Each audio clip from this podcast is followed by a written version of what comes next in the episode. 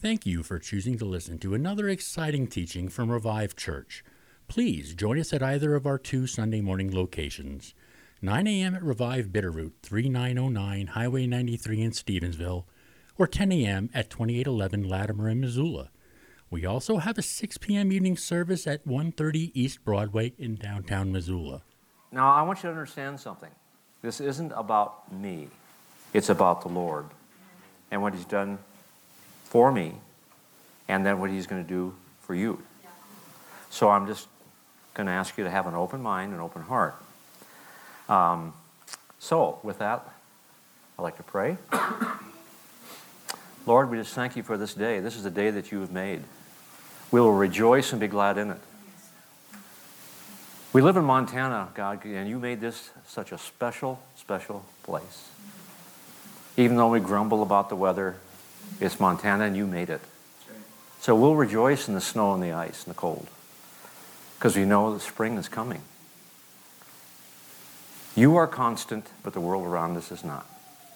We thank you for that. God, and I just ask your presence here, Lord, that the words I speak come from you and not from me, and that it touches the hearts of people here and bring change. In Jesus' name. Amen. Amen. Okay, um, I'd like you to take a look at, first of all, if you haven't read the brief, brief, brief, brief history of the Vietnam War, you might want to do that because some of you weren't even born when this play, thing took place. So um, when I'm talking, you can look over it and that kind of stuff. But um, I'd like you to turn to the uh, sheet of uh, the scriptures, Jeremiah.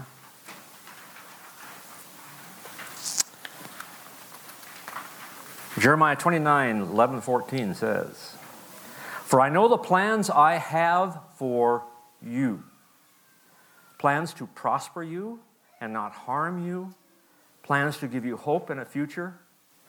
Then you will call on me and come to pray to me, and I will listen to you. You will seek me and find me when you seek me with all your heart. I will be found by you and will bring you back from captivity. So, what the, the, the message today is about the, the biblical perspective of dealing with your past. And this verse, back from captivity. We are held in captivity by the events of our past. And if we don't deal with it, it's going to crop up. And it, it's kind of like having a teenager like this, a pimple, and you don't deal with it, it can grow into something worse. And it can come out at the inappropriate times. And sometimes, if we don't recognize it, we're going to not understand what's going on, and it's going to make us more frustrated. And God wants us to be free. The songs were perfect. He wants us to be free. He didn't cause the things that are in us. A lot of the things in our past are due to our wrong decisions. And sometimes we're put into positions that aren't very favorable,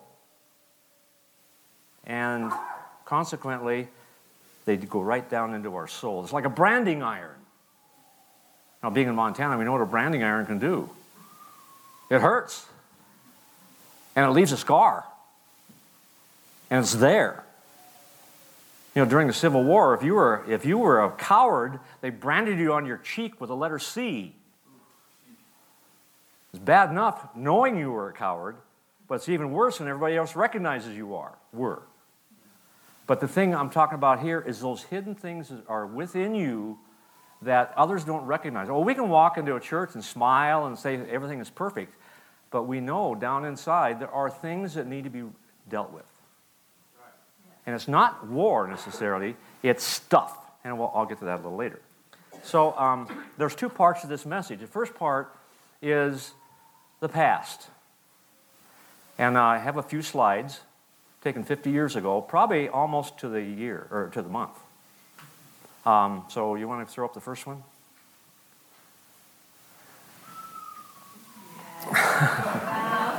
no, that's not Brad Pitt. I was 22 years old. I was uh, I volunteered for the draft right after I graduated from college. And, um, okay, I was raised in Montana, a little town called Plains.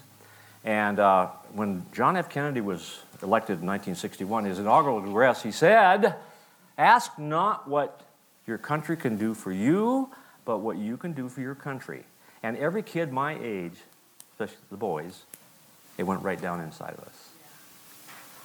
So when the opportunity arose, many of them rose to that occasion. Now, be, being from a lower middle class family, my folks had to move to Missoula, so I could go to the university, and that was in 64. So the war had just started in August with the Gulf of Tonkin uh, incident. It turned out to be not some lies and with that. But anyway, I wanted to finish my degree. Well, by 1968, the war was going full blast. So I volunteered for the draft. I mean, schools weren't going to, uh, going to be a teacher. They wouldn't take me because I was 1A, draftable. So I volunteered for the draft, and in five months, I was on the ground. Uh, that, I was part of an artillery unit. It was mobile. It's called uh, self-propelled. There are 155 howitzers. They can fire 18 miles at the, at the furthest distance.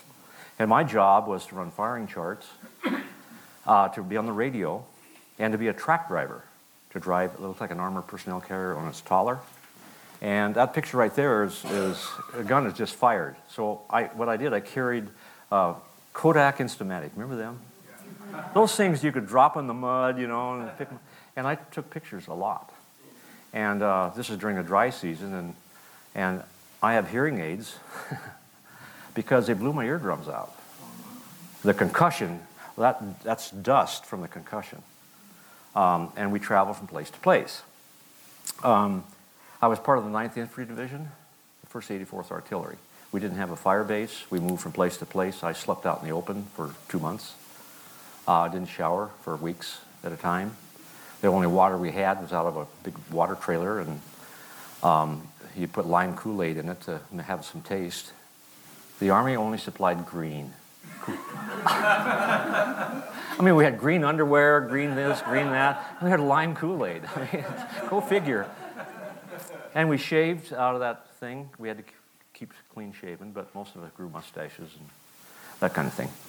Um, so, um, I was on the ground and we were right out in the villages and saw them. And could go back. That, I wish that would be a little lower, but um, the Vietnamese people, their culture was it just fascinated me. I just I took pictures of people, and this picture particularly, I didn't notice till I got home that little boy and girl are they don't have any bottoms on, and and uh, that's typical house they lived in. It's uh, palm thatch and rice thatch, and this is French influence on it, but at the bottom is all rotted out and kind of stained on the bottom. And those stains equal to the level of that little boy's wee weeer. well, the interesting part of it is his father wee weed on that house, his grandfather wee weed on that house, because it killed insects.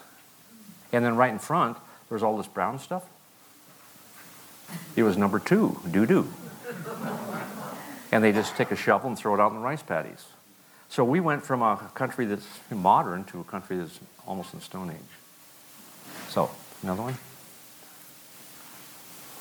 Uh, we pull in the villages, and the kids would come out. The villages, they didn't have sidewalks or street, uh, streets or you know, that stuff. This is out in the Delta. The Delta is flat as a pancake for 600 square miles, and the highest elevation is one foot. That's a rice paddy dike. And being from Montana, I mean, I, it, it was awful. It was horrible. Um, and water everywhere. Two seasons, dry seasons, wet season. It rained uh, two or three, inches. well, it could rain six inches in, that, in probably half an hour. Dry season, it turned into concrete, just like a desert. And we pull into, and that vehicle weighed 60 some tons. Um, so, anyway, um, go on the next one. There's one more. There is there. And that's pretty typical. You see the rice paddy dikes, and those are they call those hamlets, and that's where a lot of the enemy stayed. And um, they're all made out of rice thatch. And the most amazing thing is, um, when, when, when we left, we were pulled out in 1969, And when we left, this is, our, this is the images we saw. And in the eyes of the Vietnamese culture, the Vietnamese people, it was fear, in some cases resentment, or what can I get from you? So for 50 years, that's the image that I had up here. Plus all the other things that go on. And so when we came home, is there one more? Did we do five? Okay. When, I, when we came home, we came home to a nation that didn't quite welcome us. I was called a fascist pig at the University of Montana. I know of guys who, one guy walked into an airport and a, and a woman smeared a poopy diaper on his uniform. Now, I can understand that thinking because people were frustrated. They were frustrated the war had been going on and on, and we are told we're winning, and it didn't look like we were. We were. It's just that it was going on forever. And um, so people were frustrated, and they took their frustration out on the veterans. Not, all, not in all cases, but in some cases. Um, do we have any Vietnam vets in here? What unit are you with? Uh, three-quarter cav out of country, 25th Infantry Division, Okay, uh, what years are you there? 67, 68. Okay, Uh, okay. You those things didn't happen to you. You probably knew guys that did. But there was a general feeling of people they didn't want to hear about it. My brother said, "How come you're losing the war?" So you have this stuff, and it, it, it is, it goes right down into your core. And things can happen out of that. Um, I learned real quickly that I said, you know, my wife, Marcia, we've been married for uh, 49 years. And she was my support. I tried to, as best I could not to lash out at her. I lashed out at kids at school. I grabbed them by the throat. If they smarted off to me, that's something I did, could not tolerate. I'd knock their legs out from under them on the floor and put them down on the floor. I'd pick them up and slam them against the wall. I was so angry, and I don't know why. I was called to the office one time. The prince, uh, there was a mother sitting there, and the principals, who was a, both of them were World War II veterans, and they were always supportive. But this mother was really upset. I walked in, sat down, and she looked at me. She said, "There's something wrong with you." And the anger that was in me, I almost said, Well, there's something wrong with you. there was something wrong. Lawnmower wouldn't start. Best way to get started is kick it with your foot. I'd walk away from discussions from my wife because I didn't want to. when we had kids, I tr- tried not to lash out at them. But I'd still get pretty upset. I threw my son across the yard one time. he laughs about that now, but okay. so I buried that for 50 years. Well, actually, not that long, uh, till 1984 when I got saved. Um, but hardly a day doesn't go by that I'm not reminded. A loud noise sends me into orbit. Um, Marcia, uh, the, my kids even laugh there'll be a TV show on and somebody will, there'll be noise on the TV suddenly, and I'll jump. It's just a condition. A helicopter, the sound of a helicopter, right? A helicopter flies over, you know, I, I look. I look. Most people around here don't look at it, but you look. A song that was popular in 1968 by the Animals. We gotta get out of this place. a TV show or a movie. I wasn't obsessed by this but it was, it, I was affected by the toxic atmosphere that I experienced. Now, war is toxic, no matter if you're directly in it or part of it. Toxicity can include language, the negativity, the chaos, fear, loss. That all gets inside you, and it's hidden. Okay? I always want to go back. M- uh, Marsh will say, uh, first year we were married, I said I wanted to go back. That was 1960, or 1970. I wanted to go back and do something good. Now, I didn't have a, I was not on the, in heavy combat at all. We're in combat, but not overly heavy. We lost guys, but that's part of it. Um, I wanted to go back and do something good. Um, well, a friend of mine, uh, we are at a restaurant in Missoula. He's a veteran, and um, we are just kind of chatting. He said, "By the way, um, I'm going back to Vietnam." I said, "Really?" He said, "Yeah, there's an organization called Brothers Forever, and it's veterans. A guy who's a veteran leads it, and he's been doing it for eight years, and we spend two weeks there." So I went home and told Marcia, and she right away said, "You need to do it." I talked to my kids; they're, grown adults now. They said, You need to do it. In fact, they helped us out financially, my kids, to go over there. Um, okay. We got to go to orphanages and give them food, uh, vegetable oil, rice, and flour. We smiled. When they knew we weren't Russian, they welcomed us. Russians have a, they're interesting folks. But anyway, they, and, uh, well, the stories could go on and on. I, I don't want to deal with because I want to get to the main part of the message. So, could you go to the new, the new pictures? Okay, uh, you can see that very well. That looks like a, a, a motorcycle uh, uh, lot to sell. It isn't. Those are all parked. Look, look at the regimentation. There are people in a, mar- a shopping mall. There were 7 million mopeds in Saigon. 7 million. There's 10 million people there. There's 90 million people in Vietnam. That country has, in the 21st and 22nd century, they've moved on, we haven't. Next one. Uh, that was um, in one of the, I was in the Delta. I didn't get to go exactly where it was, we got pretty close.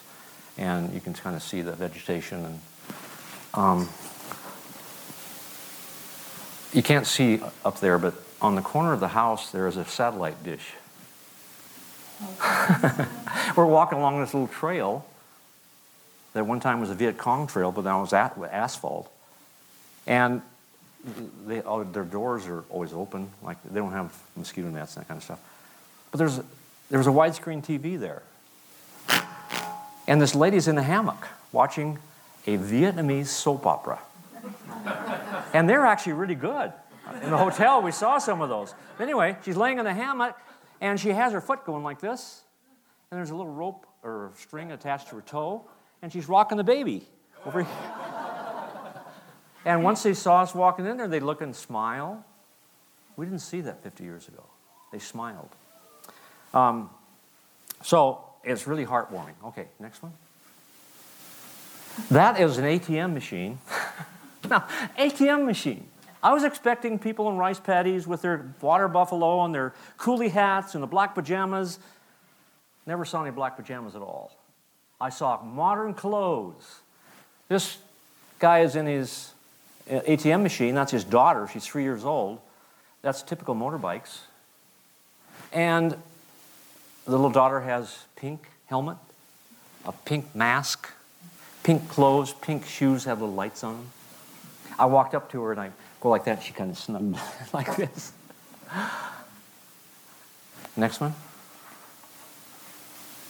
That is the entryway of a house in the Delta, not too far from a uh, Montagnard village. The Montagnards are indigenous people, and they're, they're kind of like uh, the Native Americans are in, in Montana. Um, they, their um, homes are, um, well, the Montagnards were, were mountain people, and they moved out in the, in the valleys during the war. But they kept the same kind of house on stilts. I asked this one Montagnard, how come they have them on stilts? And he said, because of tigers. Well, there's no tigers in the valley, they're up in the mountains. I said, well, why, why do you still do that? He said, well, do you still do the things you did years ago? Yeah. but look at that, TV is on. Didn't expect to see that at all. Next. Uh, those are high rise hotels. Where used to be fishing villages are high rise hotels. There are super highways. There are boulevards. I walk the streets of Saigon at night. I don't walk the streets of Missoula at night. it's a regimented society. But they, the, the North Vietnamese, uh, have the, their collectivization failed in 1975 to 1985, whatever it was. So they allowed free enterprise. Well, South Vietnamese are used to it, and they've run with it. It is unbelievable. It, I would go back if, if I could get there in two hours. 17 hours a little long on an airplane. Um, but I would go back because it, it's just, the country is so modernized. It's just unbelievable. Is there one more? Or is that the last one? Last one? Okay. Um, so everywhere you looked was all this stuff. I walked a beach in, in Nha Trang. I was the only one on the beach. It's, it's shaped like Waikiki. At 6.30 in the morning, I was the only one on the beach. The water is like bathtub water. There's an island out there with a Ferris wheel that's probably about 175 feet high with lights on it. It was turning. That has changed. One vet uh, told me one time that he went uh, a couple of years ago and he met with some of these former enemy. I met some of the former enemy too, but this, this guy told him, he said, the problem with you Americans is uh, you live in the past. We've moved on. Um, okay. Do you think the Lord wants us to remain in captivity? No. He doesn't. He does not. Don't we carry grudges? That's captivity. Don't we harbor ill will towards others who may or may have not said something derogatory toward us? Don't we hold on to these toxic things in our past? Holding on to a grudge is like drinking poison intended for someone and waiting for them to die. Um, okay, driving here this morning, had the big windshield, I could see. Where was my attention? Was it in the rearview mirror? Rearview mirrors are this small. Windshields are this big. He wants us to focus on today, not back here. The word, the key word is focus. Okay? Uh, but some of you know Bob Cole. He spoke out here last month, I guess it was. Uh, he was great. He has stories. He told me this one. When a dog goes in your backyard to go poo, he does his duty. What does he? Does he step back in it when he poops on the ground? He walks ahead and he throws stuff on it. He might go back and sniff it, but he doesn't step in it. We step on our grudges over and over. Have you ever met somebody who's constantly talking about their ills? Constantly. And they wonder, why aren't I healed? Well, if they quit talking about it, it would help. So that's the point. Okay. okay, on I have a handout for you. And on the back side of the Vietnam one, if you could look at that, it's just, I'm a, as a teacher, I, I always want to have people have things in their hand.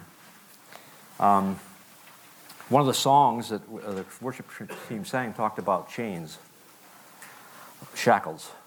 They hinder our walk. If it's attached to a wall, you can't go very far. The Lord wants us free.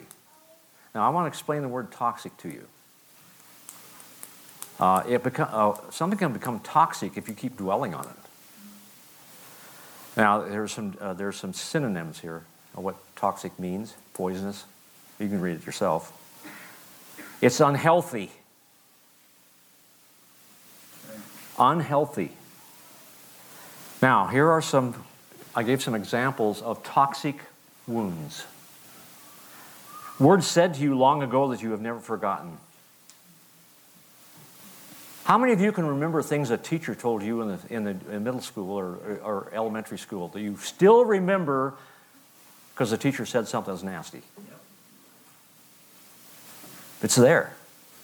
The mind absorbs this stuff. Your subconscious doesn't know the difference between right and wrong. It just absorbs this stuff. And it pops out. It comes out all the time. Words you might have said to someone that caused deep hurt in them. Have you ever talked to somebody and you are talking about something and you say something and you want to grab those words back? But it's too late. They heard it. The problem with that is, guess what they start carrying around? The toxicity of the words that you said. Okay? Um, behaviors and attitudes you felt were aimed at you for any reason, whether true or not. Maybe a glancing look. Maybe you walked up to a group to talk to them, they walked off, not knowing that you were coming up to talk to them. But we get this feeling that we're not wanted or loved or needed and that goes inside of us. That's a toxic wound. Family arguments, sibling rivalry, family dysfunctionality all play a part in toxic wounds.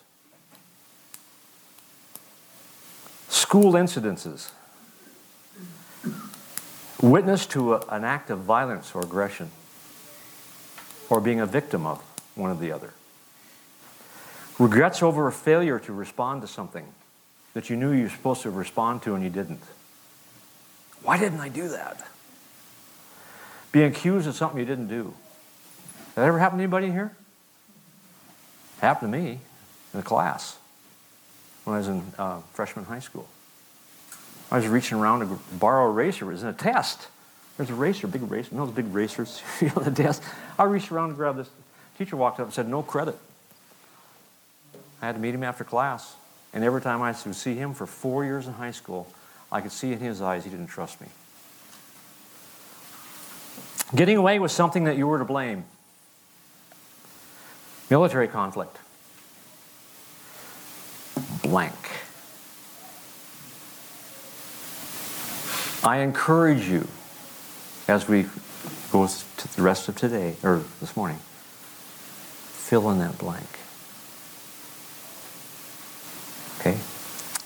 The impact of toxic experiences nightmares, restlessness, anger, suspicion, fear, anxiety, sleeplessness, resentment, nervousness, agitation, nagging, regrets they're there.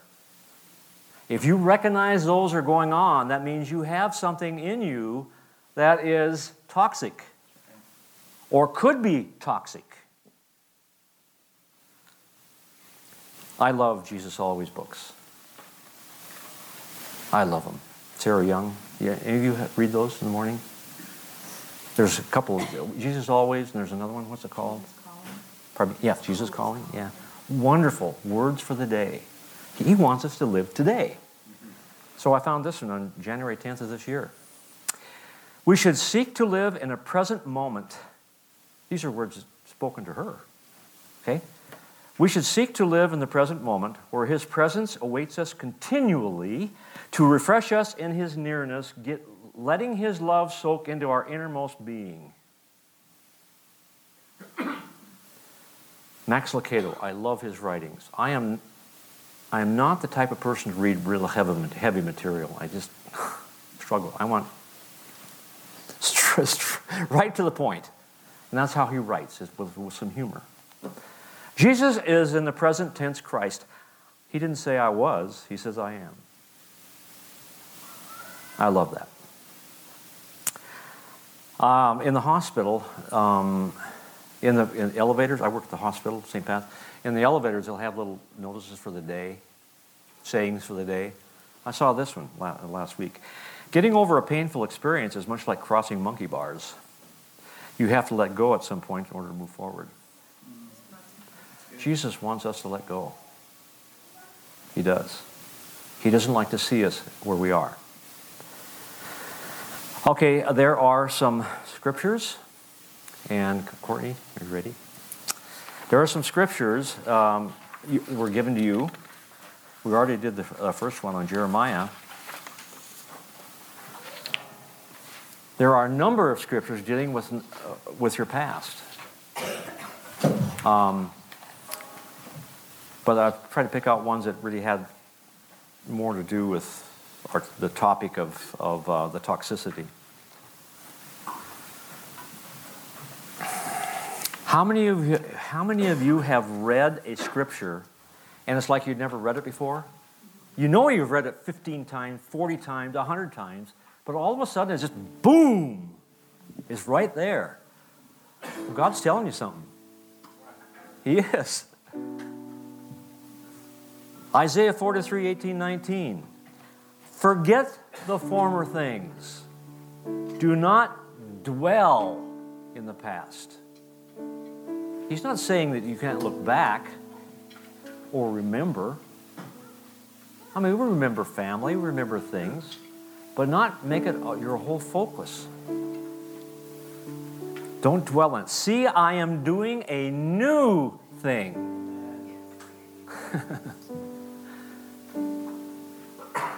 Look, it took 50, well, it took, see, 60, 70, 20 years for me to understand there is a loving God. I got saved. The anger left, didn't it, Marsh? Nod your head up and down. it left. But what, the residual was there. The, resi- the residual was closing. The Vietnam War is closed because I saw a country that has moved on and I hadn't. I saw a people who looked at us in fear and suspicion, and I saw people who smiled. It was wonderful. It was wonderful. If you guys ever, if you're, especially the Vietnam vets in here, or other vets um, who've experienced the military life, if there's some issues, face it. Face it. Matthew 6, 6 33, 34. But seek first his kingdom and his righteousness, and all these things will be given to you as well. All. It might take 50 years, but it's worth it. Therefore, do not worry about tomorrow, for tomorrow will worry about itself. Each day has enough troubles of its own. Psalm 16, 8. I will keep my eyes on the Lord.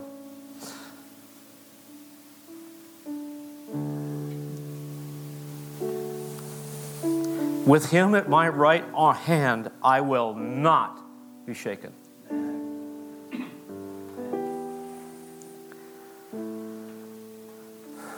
Okay, how, how can you deal with these things? God can heal it whenever He wants to. It's up to Him. When? But sometimes we have to take that first step. And that first step is to recognize there is a problem. If you're carrying around resentment and anxiety and fear, admit to it. Look at their patterns of behavior, will tell you a lot. Then ask the Holy Spirit to free you, to reveal those things. He will. He will. It's worth the wait. Forgive those who have impacted, who impacted you with negative words or left toxic scars in you. And re- forgive them by name. If you say, I forgive all those who have said that, that's not going to do it. Forgive them by name. Whether real or perceived. Forgive yourself for all the years you've harbored these toxic wounds. Because the last thing we want to have happen is another toxic thing to get into you is called guilt. Guilt can be worse than the actual toxicity. You start blaming ourselves, getting down on ourselves. Forgive yourself. There's a way to say that, to say that, and I'll show that in a minute. And then move on. You know, when so many of us, and I'm, I'm like everybody else, will say a prayer. We assume God listens. He does. Then we worry about that. We're right back where we started. So if we're going to pray for God to enter our lives and make a change in our lives, that we recognize there's something in us that's causing us to act this way. Take those steps and then move on with it. It's in His court now. But I have a little thing. When you go up to somebody's house and you knock on the door, you do this? No, you do this. No answer. That's how you talk to God. He wants to know if you're really, if I was really serious about making change in my life. He saved me, but I had stuff in me yet. And He wanted that stuff out of there. He wants it out of you too. Now, some of you might say, Well, I don't have any stuff in me. Well, ask Him. I dare you to ask the Holy Spirit to reveal things in your past that need to be rectified. And take that sheet of paper where that blank is and write it down.